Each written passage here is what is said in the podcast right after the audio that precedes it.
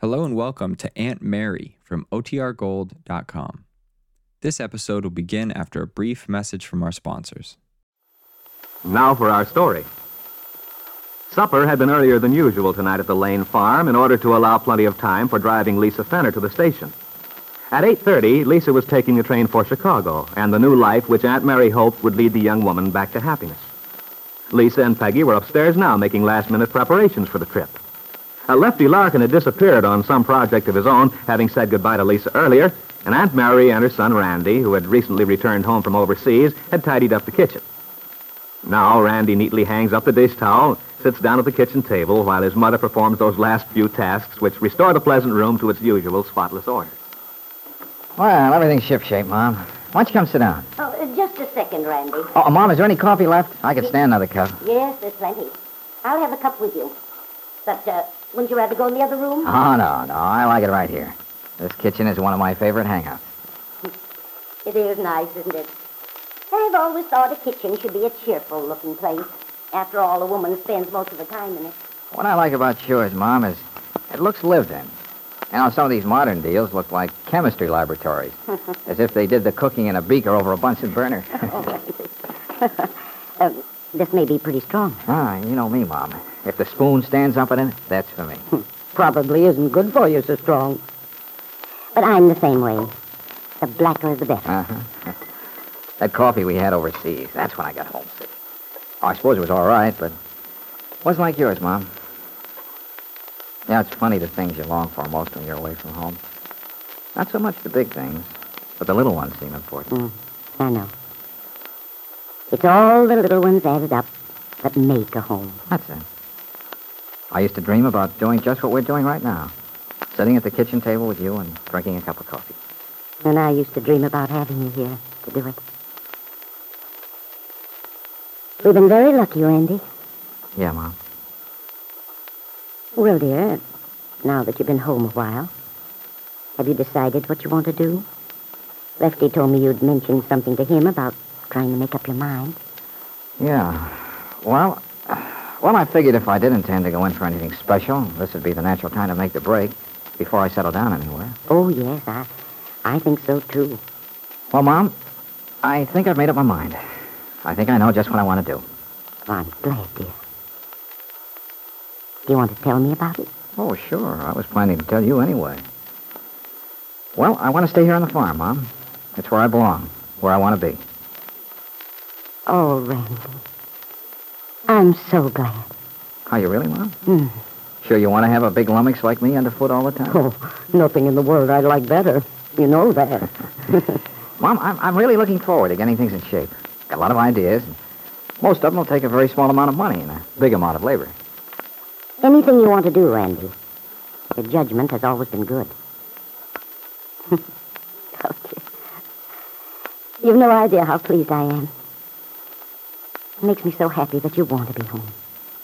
That you have an appreciation of the simple, everyday things in life which make for true happiness. Well, if I have, Mom, I got it from you. No, thank you, dear. You know, when you were little, and then when you were in high school, too, people were always asking me what I wanted you to be. They couldn't understand it when I told them I didn't care what you decided to do. I was only interested in how you did it. I remember how sorry I used to feel for a guy whose parents made all his plans for him. Half the time, something the fellow himself had no interest in at all. Mm. I've always felt it's a great mistake to force a child into something. You can guide them, give them a sense of values, yes. But a lot of unhappiness is caused by people who are too ambitious for their children. Don't give them a chance to follow their own direction. That's right. So depressing to me to see a person with a bent for one certain thing having to do something else. You know, that's why I've been so concerned about Lisa. Yeah. She's pretty much wrapped up in her dancing, I guess. Naturally. The thing she loved to do. Of course, the main trouble now is she's lost her faith in herself. Well, I, I guess you get out of practice pretty easy. Yes, but she's got this idea that the reason she and Lance were successful was because of him. She doesn't think she can do it alone. I'm counting on Del Shipley, though. Once Lisa gets started, finds out she can do it. the worst will be over. Mom, do you think there's much chance for the two of them to get together again? Lisa and Lance? Uh-huh. Mm, I don't know, Randy. Lisa's very strange about it. Apparently, she has a dreadful feeling of guilt toward him. Feels she couldn't face him. She hasn't given you any idea why, has No, no, she won't even talk about it. And it's hard to say. Might be something she's imagined, built up in her own mind. She's such a sensitive little kid. Yes, that's it. But on the other hand, I, I think this isn't entirely imaginary. Whatever it was she did, Lisa herself believes it's a tremendous obstacle. I only knew it would make it so much easier to help her. Well, Mom, you've done a wonderful job so far. These last few days, she's been a different girl. Well, this morning, she and Peggy were up there just, just chattering away, having a fine time. Yes, I know. And it's been good for Peggy, too, Sure. having someone near her own age to talk to. You know, Jane Plummer's fine, but she's so busy with her teaching, she doesn't have much time. And then so many of her old school friends are married now. They have babies and their own interests to occupy their time. I think Peggy feels rather at a loss. No, that's too bad. She ought to be married herself. Hmm. It's a darn shame her life got butchered up the way it did. Oh, but she's working things out, Randy. Yeah. This Bill Meade gets himself straightened out, that'd help. You know, I still haven't met that guy. He's a fine boy, Randy. Huh? According to Nicholas Dorn, he's okay. One thing I like about him is that he learns from his mistakes. And he doesn't try to justify himself when he makes them either. That's kind of a funny situation. Bill and Nicholas being such good pals, even though they're both in love with the same girl. Yes. It's a very unusual situation. People aren't always that tolerant. I'm thankful Bill and Nicholas are. Oh, my goodness, I wonder what time it's getting to be. Hmm, yeah, we ought to be leaving pretty soon. Yes, we don't want to rush. Why don't you call up to Lisa and see if she's ready? Okay. Oh, and uh, you better bring down her bag, too. I'll rinse out these cups and be ready in a jiffy. Right, Mom. Don't worry now. We'll make it in plenty of time. Half an hour later, Randy parked the little pickup truck at the side of the railroad station, helped Lisa and Aunt Mary out, and went off to check the train's arrival.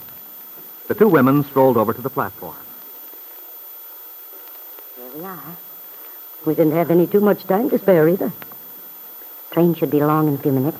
Oh, I stood on so many station pla- platforms waiting like this, not knowing quite what was ahead. And then you hear the train whistle. Your heart begins to pound a little, and you know you're going to a new place. I used to love it when Lance and I were together, but this time... Why don't you think of this time as another beginning? You're going toward a new life.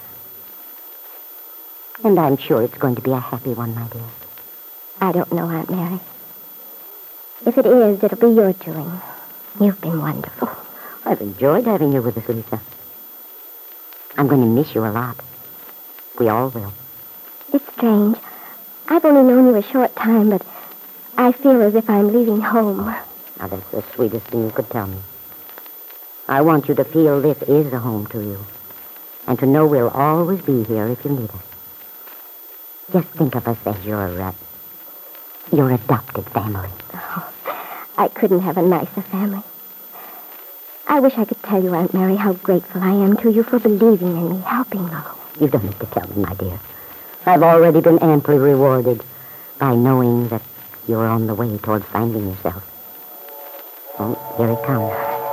Remember now, believe in yourself. That's all you have to do. Well, I'll try not to let you down, Aunt Mary. Honest and truly, I will. I want you to be proud of me. And I'll try my very best so you will be.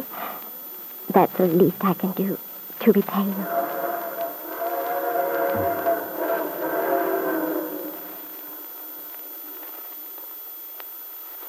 And a few moments later, Lisa was gone. That's the least I can do to repay you, Lisa had said. But she had no idea that in finding a solution to her own life, she might also be solving a problem in Aunt Mary's home at the same time. The problem of Peggy Douglas, Aunt Mary's niece, and Bill Meade, who believes Lisa Fenner's baby boy to be his own son.